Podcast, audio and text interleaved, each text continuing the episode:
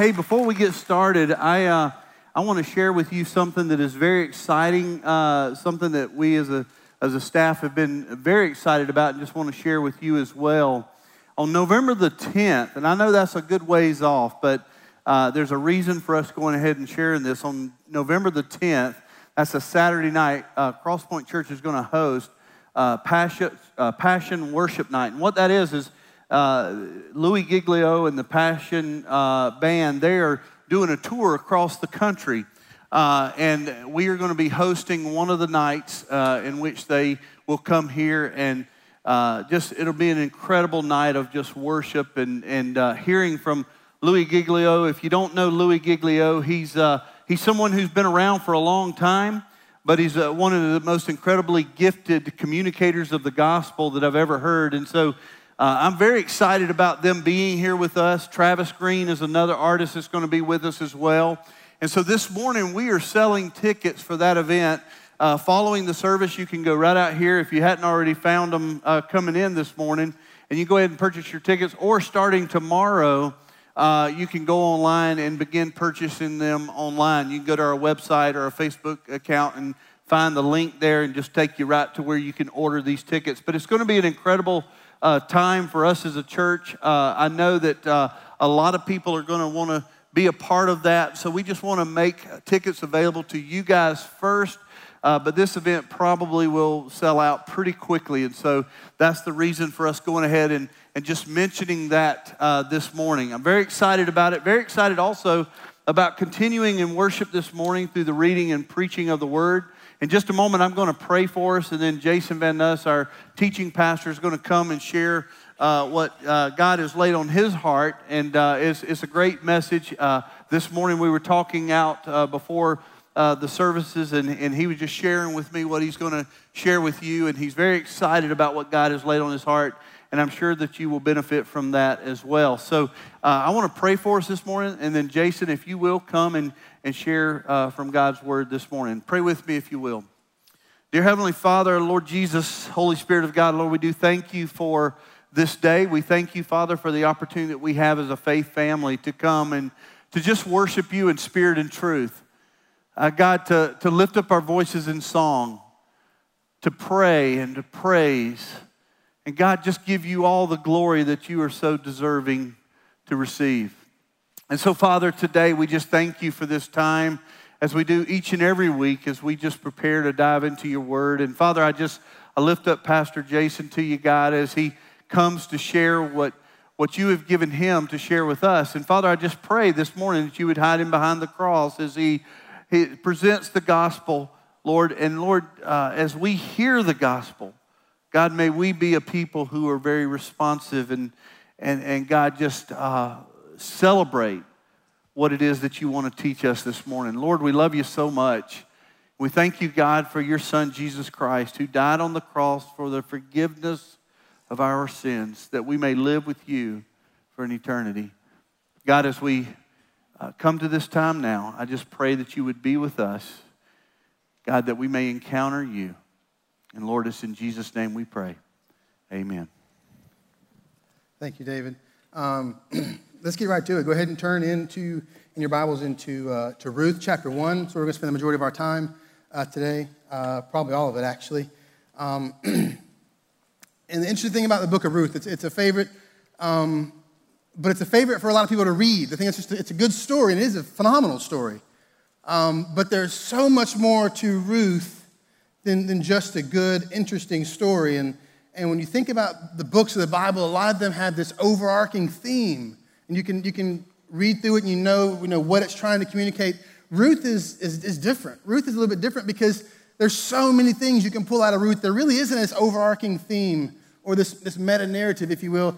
It's, it may be absent of a, of a one complete teaching of a moral, but it definitely has the presence and purpose theologically in the lives of believers.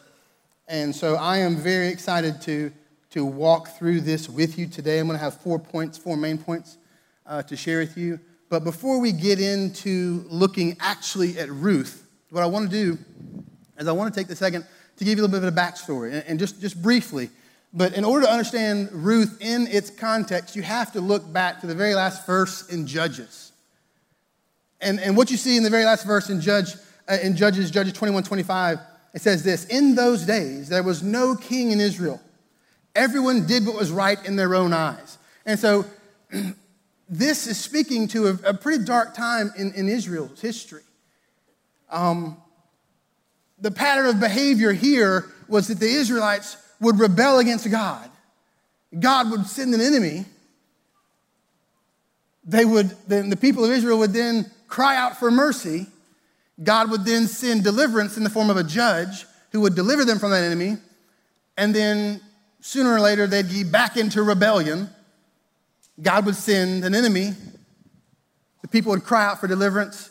God would give mercy, so on and so forth for 400 years. And this is a, is a pretty, it's a pretty dark time. It's speaking to a time between Joshua and Samuel when there is no king. And, and it's ruled by judges who come, each judge comes to defeat an enemy. Um, but the cool thing about this is, at a very dark time in Israel's history, you see God doing something very intentional, very purposeful.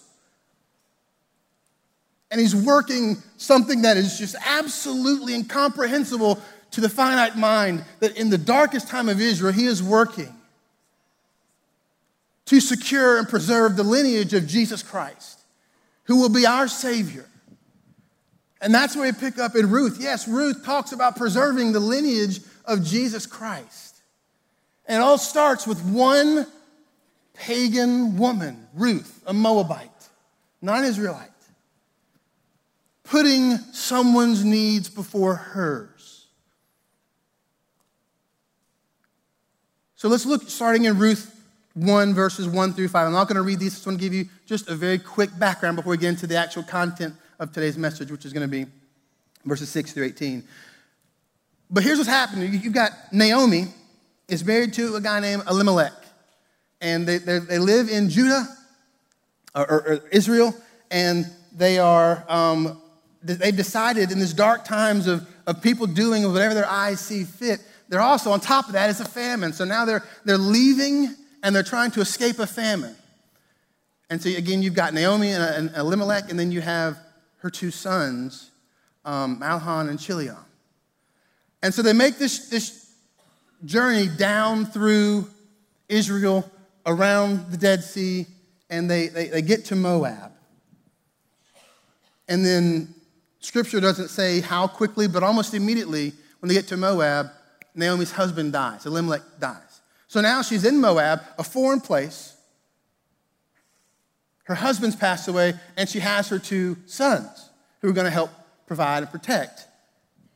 And then her sons almost immediately marry two pagan Moabite women, one of which is the, is the, the crux of today's message, Ruth, the other is Orpha. And so it is, it's, my, it's my opinion that, that the scriptures here are showing us that she's not happy with her sons marrying pagan women, Moabite women. They're, they're, they're Israelites. And the reason I, I feel that way is because verses one through five are widely known to communicate Naomi's misery. Put yourself in Naomi's situation. She is at home in her hometown. She's got a husband. She's got two healthy boys.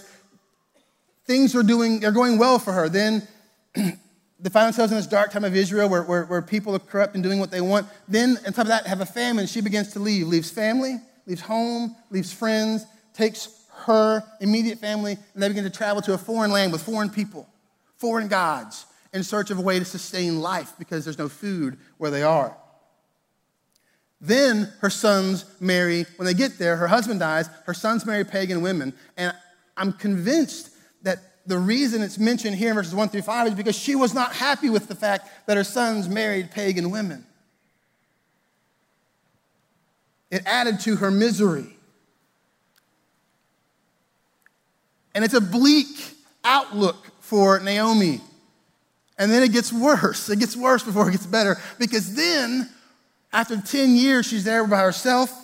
Her husband's gone, her son's there, her son's married these pagan women. 10 years after the fact, both of her sons die. So now she's in a foreign land with foreign people, with foreign gods, and she has no husband, no sons, and she's left with just the only two relationships she has are with these two pagan women who, who were widowed by her sons. What a, what a tough 10 years. What a tough 10, 11 years in this lady's life.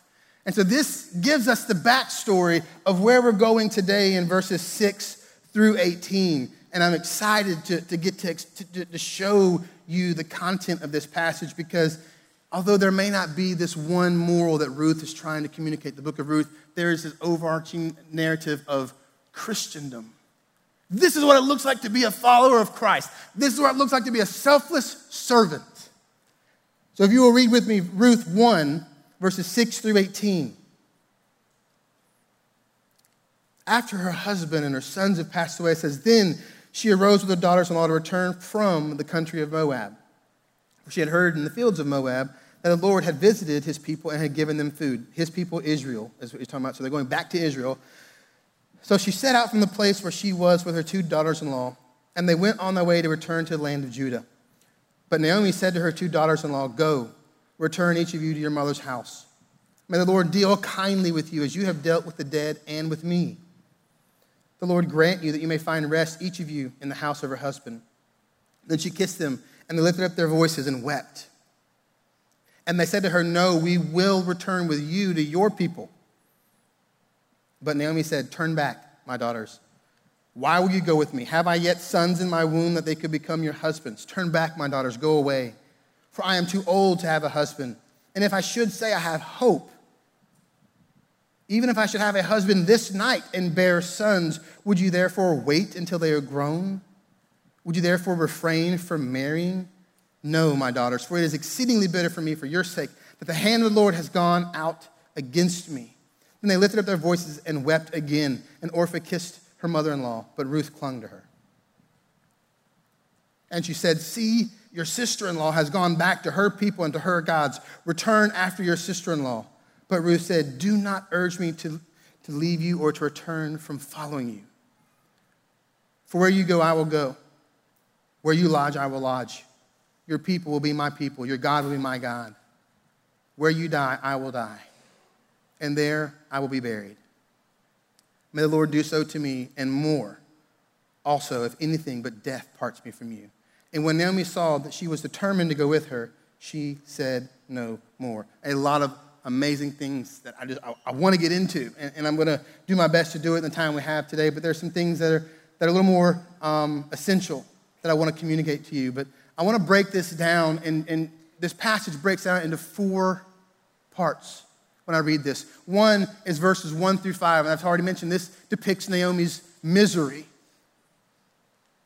Foreign land, foreign people, foreign gods. Her husband dies. Sons marry pagan women, sons die. Now she's left foreign land, foreign people, foreign gods, foreign customs. And she's got no one but these two pagan women that her sons have married. Just paints a picture of misery. Her people back in Israel are still in, in undergoing famine. David or, or, or, Saul, the king, has not yet come, so they're still out of king. They're still in these dark times being judged with judges. Very, very dark time in, the, in Naomi's life. Then you get to verses six and seven, and this is where I, I kind of envision this trip to the border. I mentioned geographically that, um, that Israel is up here, and you've got the Dead Sea, and then you got Moab, and, and they would have had to go down into Moab. And now they're, they're going back up because she said, Look, we're going back. And, and, and she makes this journey, and her daughter in laws are following her. And I can envision them getting to the border of Moab and Israel, right there on the Dead Sea, and her turning back to her daughters in law and saying, Go, return each of you to your mother's house. Go back to Moab. Because if you don't go back to Moab and you follow me, all that awaits you is a life of widowhood and childlessness. Because I can't give you children because I don't have a husband. And if I did have a husband and I conceived tonight, would you wait for my children to be grown that you could then marry them? Go back. Go back. I'm cursed. For some reason, the Lord's hand is upon me. And let's not mistake Naomi for being a godless person. She's doing what I hope I could do in a midst of struggle, where she's acknowledging that there is a God and that He is sovereign, and that for some reason unknown to her, He has reached out His hand upon her. Now, we know if we've read through the story of Ruth how this ends, it's an amazing story. But you see that journey to the border, and she's trying to convince her daughters in law, go back, go back. And they're not having it. Well, at least one of them's not having it. Orpha, Orpha was just like, peace, I'll see you later. Ruth, uh, Ruth, man, what a, what a woman. Then you see verses 8 through 15. Like I just mentioned, there's this battle of logic, if you will. Naomi's trying to convince them for all these reasons that make sense. Here's the thing, guys, when Satan is trying to discourage you, he doesn't give you reasons that don't make sense. Naomi, her mind is clouded with grief, and she's trying to convince them not to follow. And they come back with, again, things and reasons that make sense. And there's this battle of logic and this, this logistical maneuvering to see who's going to do what. And then finally, at the very end, Orpha's gone. Naomi clings to her, and she says, Don't even try to talk me out of it. Don't tell me not to follow you. And then it says that Naomi just stopped talking. It says she had no more to say. Doesn't say that she agreed, doesn't say that she embraced Ruth. It just says, Okay, I'm not going to win this argument. And then they continue their journey. So I have four things I want to tell you about, four main points today of this sermon. And I wanted so badly to be able to get up here and challenge you and charge you. Here's how I want you to serve God, but I don't know. I don't know where God's calling you. I don't know how He's moving in your heart and how He wants you to serve Him, but I can tell you that what we can learn from Ruth are these four tenets, these four premises that are going to show us what God expects of us in terms of putting others first and how it can have a marvelous impact. The ripple effect that starts so small can become so large in God's glory. So, one, what we can see is that godly service towards others, putting others first, doesn't have a face. It's not like you can look around the room and say, oh, I can serve that person, that person, that person. Look who the godly service came from a pagan woman who was not a professing believer. Ruth. She was a Moabite, served and worshiped other gods. And there's no evidence in, in Scripture that her time with her husband, she was converted. There's no evidence of that. May have happened, but there's no evidence. I'm convinced that when, when they were married, that they were not believers, or, other, or otherwise her it wouldn't have been in 1 through 5, and Naomi wouldn't have been upset about it.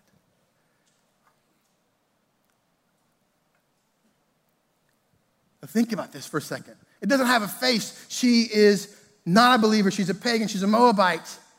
And God, through having her put someone else in front of her, putting someone else's needs in front of her own, grafts her in to the lineage of Jesus Christ. Because if you've read through the story, we're not going to get there today, but spoiler alert, if you haven't read, I'm about to tell you how the story ends. Ruth goes back with Naomi and meets a man named Boaz. And they become married and they have a child. His name is Obed. And Obed is the grandfather of David. Yes, that, that David. The king of Israel, the greatest king Israel would ever know. Earthly king Israel would ever know. And Jesus Christ came through David's lineage. So let's take a step back and understand what's happening here. You have a pagan woman who is putting the needs of her mother in law first. She really has no reason or right to do this. She's perfectly within her rights to say, Look, your husband's passed away. Your son, my husband's passed away. We're going to go about our own lives. But she chooses to put Naomi's needs in front of hers. And in doing so, in that one act, selfless act of service, God preserves the lineage of Jesus Christ because they would have Obed. Obed would, would be the grandfather of David. Ruth, the pagan woman, is the great grandmother of David, King David. And that would not have happened if she had not put Naomi's needs in front of hers. So the question here is godly service doesn't have a face. You never know what God's intentions are for you and the way you treat others. It may seem small, it may seem insignificant. But we can't sit back and pick and choose. We serve without bias because God has called us to and we love. And look at that little tiny ripple effect grows into essentially preserving the salvation for all Jewish converts and Gentile converts who've been grafted in to Christ. Because a keystone of his lineage is David, who came from Obed, who came from Ruth who was grafted in because she chose to stay and serve Naomi and put her needs in front of her own. So, what's that mean for you? It's okay, Jason, that's cool. That's a cool point. What's that mean for me? It means you don't know what God's going to do in your life. You have no clue what He can do with just the littlest, smallest, seemingly most insignificant act of service and certitude when you put someone else's needs in front of your own. God has called us to serve others, and He says, Let me serve you. You worry about other people, and you let me serve you. Isn't that what Christ said in the Gospels? I did not come to be served, but to serve. You serve others, and you don't worry about you. You worry about them, and let me worry about you. And that's exactly what we see here with Ruth. The second tenet we see here is that godly service toward others defies logic. There's this whole discourse where Naomi's trying to convince them logically, making good, solid points that they need to go back and be with their families because nothing but ruin and misery awaits them. I have no sons. I have no husband. I can't give you more sons. Go back to your family. Go back to your, to your people. Go back to your gods. There's nothing good for you here with me. A woman stricken with grief and misery, overcome with heartache. And then they respond with logic. No, we're not going to do that. And, and here's this discourse. And someone who loves to think and debate, I'm fascinated with this discourse because you see back and forth and back and forth. And then finally, Naomi just says, Okay, Ruth. Ruth says, Do not talk me out of this. Don't even try. I'm following you. And then it says she just stopped talking and they left. It defies logic. So, what's this mean for you? It means that you don't understand what God's plans for you are and don't try to figure them out. Scripture says, Oh, the depth of the riches and the wisdom and knowledge of God. How unsearchable his judgments and his paths are beyond tracing out. Who has known the mind of the Lord or who has been his counselor? If you sit back and try to figure out what God is doing in your life, you're going to miss something. Be obedient, submit. Let the Lord move in your heart, let the Lord move in your life. And don't waste time trying to plot out his plan. His plan is already plotted out. And I picture sometimes that you're in this dark hallway and you want so badly to flip the switch and have 35 light bulbs down the hallway illuminate so you can see where you're going. And sometimes God gives you one light bulb at a time. And you waste time trying to figure out what's next, what's next. Just be obedient and serve and love people and let God do what his plan is in your life if we're trying to make it, break it down into these logistical steps, we've become robots. We we're, we're no longer able to, to live and serve as, as people free in faith.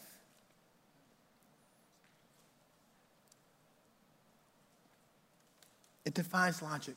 That's verses 11 and 13. I just want to read those.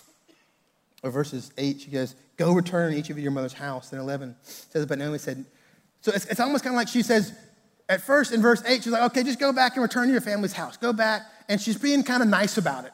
She's trying to kind of put them first, make it about them. And then they say no. And then she gets a little more aggressive and she's like, go back, turn back. Nothing good for you is going to come from following me. And then they say, or one of them says, Ruth says no. Orpah says, okay. And then Ruth says it again. And finally she says, fine, just, just come. the exchange between her and her daughter in law is, is fascinating to me. But it shows us that you cannot grasp an infinite God's plan with a finite mind. Think about that. He's infinite.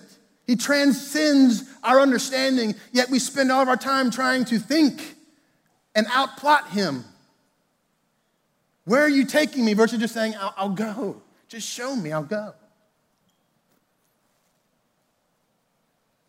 The third point Godly service towards others isn't easy. Now, we all have this person in our life.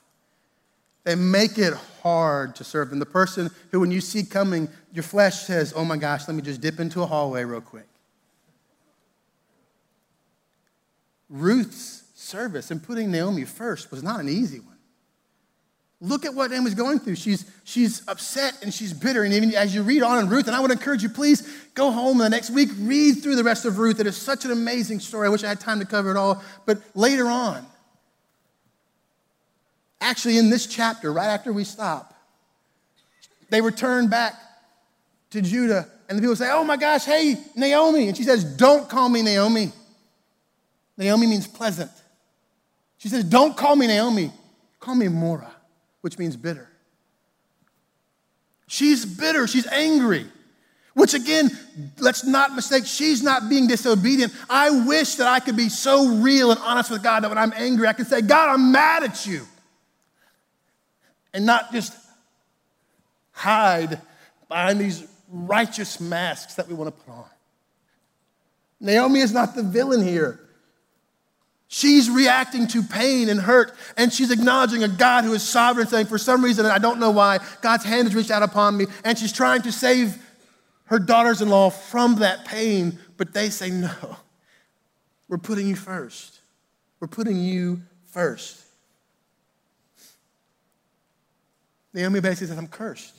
And if you follow me, you're going to share in that curse.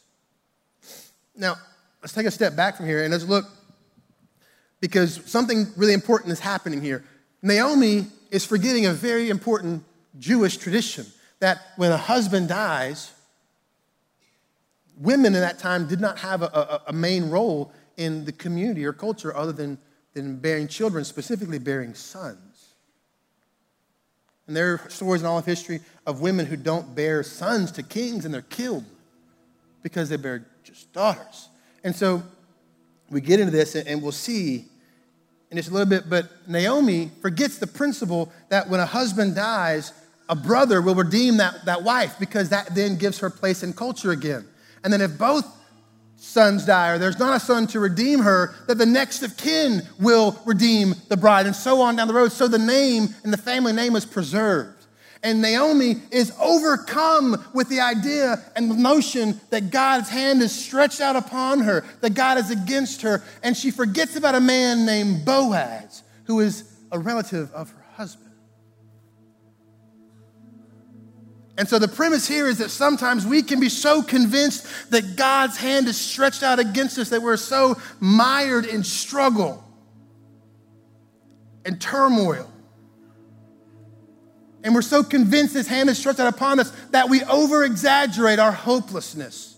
And that's exactly what Naomi did here. She overstated her hopelessness because she forgot about Boaz.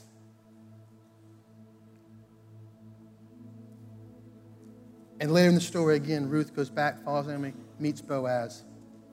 They marry, they have a son, and then there's Christ's lineage preserved.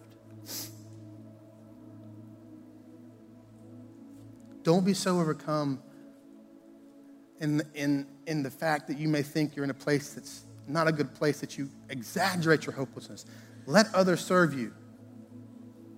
And in your attempts to be obedient and serve others, let God show you who He wants you to serve and put first. And it's not going to be easy. Naomi was probably not an easy person. She's bitter, she's angry shutting people off. She tried to shut them off from serving her, and she said, No, go back. We all have that person, unless you're that person. unless you're the person people don't want to serve. But we all have that person in our life that makes serving others hard. And that's good. I'm glad it's hard because that's when you have to rely on Christ. If you're serving someone in your own strength, you're not giving them anything of eternal value anyway. You must serve them in God's strength. And that's exactly what we see here. And then finally, the fourth point is this godly service towards others is sacrificial. So you see in this passage, Ruth did not count the cost of what it was going to be, of what it would mean to lay everything aside and follow Naomi. She didn't count the cost. But I invite you right now, let's do it. Let's count the cost for her. Let's trace the steps. In that time, you married somewhere between the ages of 12 and 18. So they marry 12 to 18. They've been married for 10 years. So when their husbands die, Ruth is anywhere from 22 to 28 years old. And she's committing to a life of widowhood and childlessness by putting Naomi's needs first. Talk about an anti prosperity gospel. A woman in her mid to late 20s, putting someone's needs ahead of her own, saying, I would rather serve you and I would rather make sure that you are okay than pursuing a life of my own, of children and husbands and whatever back in Moab. That is anti prosperity gospel. And that, means is it is true gospel. You cannot be a lover of God while maintaining a love for yourself. It must be selfless. So let's count the cost. Early to mid 20s, mid to late 20s, she's in her 20s somewhere. She's laying that aside.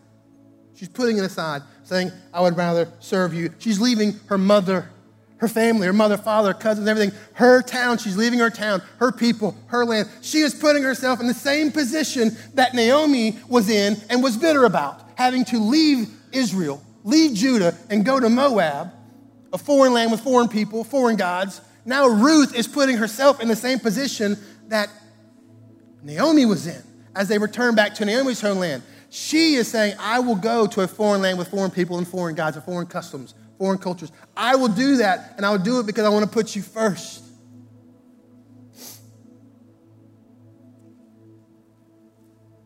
She's entering the unknown. She's entering the unknown. She has no idea what awaits her. And I'm glad because if she knew how the story ended, it wouldn't be such a step of faith to do it. Because the story ends in a marvelous way but she doesn't know that. She thinks she's abandoning everything and she's going to embrace a lifestyle of widowhood and childlessness in her early, mid, or late 20s. But I want to look at this commitment here.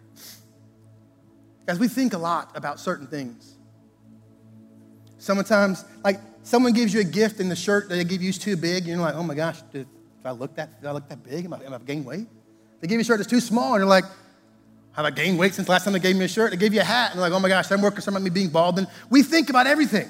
Everything we think, and we think, and we think, and we think, but we don't think about the things that matter.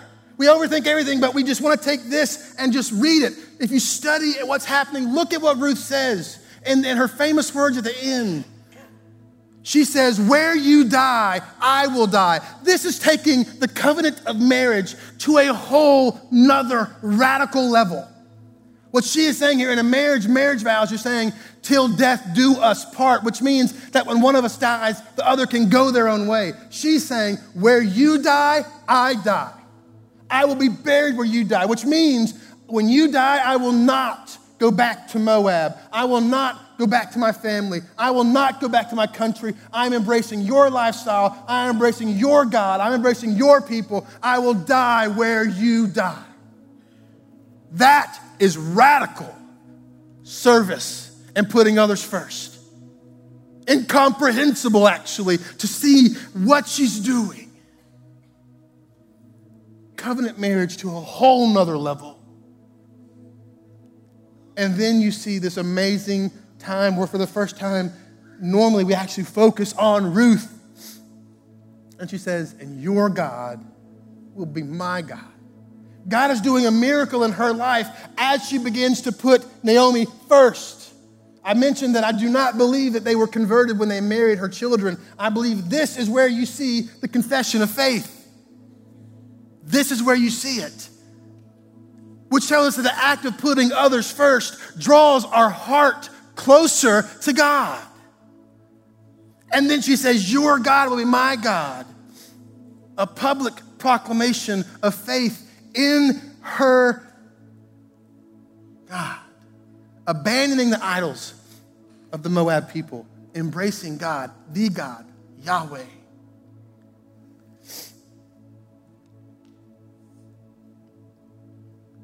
What a story. What does this mean for you? Is it finances? Is it giving up a weekend to go on a, on a youth retreat? How can you put someone else first? Is it getting up early to come work the children's service? Is it staying late to help clean up certain things?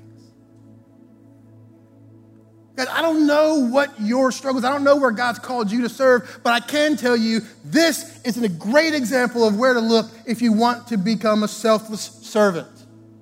Serving others is going to mean you serve without bias. It does not have a face. You can't pick and choose who you serve. You serve whoever God shows you and brings into your life. It means that you can't try to outthink God, maneuver God into something that's going to be easier to do. You do what God's called you to do when He's called you to do it. It's not going to be easy. You're going to have people who God brings to your life who it's challenging to serve. They make it tough. They try to cut you off and block you out. But we've got to pers- like persevere like Ruth and overcome those things and do it in God's strength and not in ours. And it's going to require an abundance of sacrifice. Laying down a lot of freedoms that are perfectly okay to have, but voluntarily laying them down for the sake of serving others. As I read through this story, I think about the example that Ruth is following. Jesus Christ. He is the first, He is the preeminent sacrificial servant. And as we transition into a time of taking the Lord's Supper, I want to challenge you. Reflect on His broken body and His spilt blood. He set the standard for being a sacrificial servant, putting others' needs first. Reflect on that. Let God move in your heart as you think, how can I follow your standard that Ruth was following, that other heroes of the faith were following? How can I set that example putting others' needs first. Guys, it's not easy. It is absolutely atypical. We are people who are called, we, our, our flesh wants us to put ourselves first. That is not the gospel. The gospel calls you to serve others first and to trust God for your needs.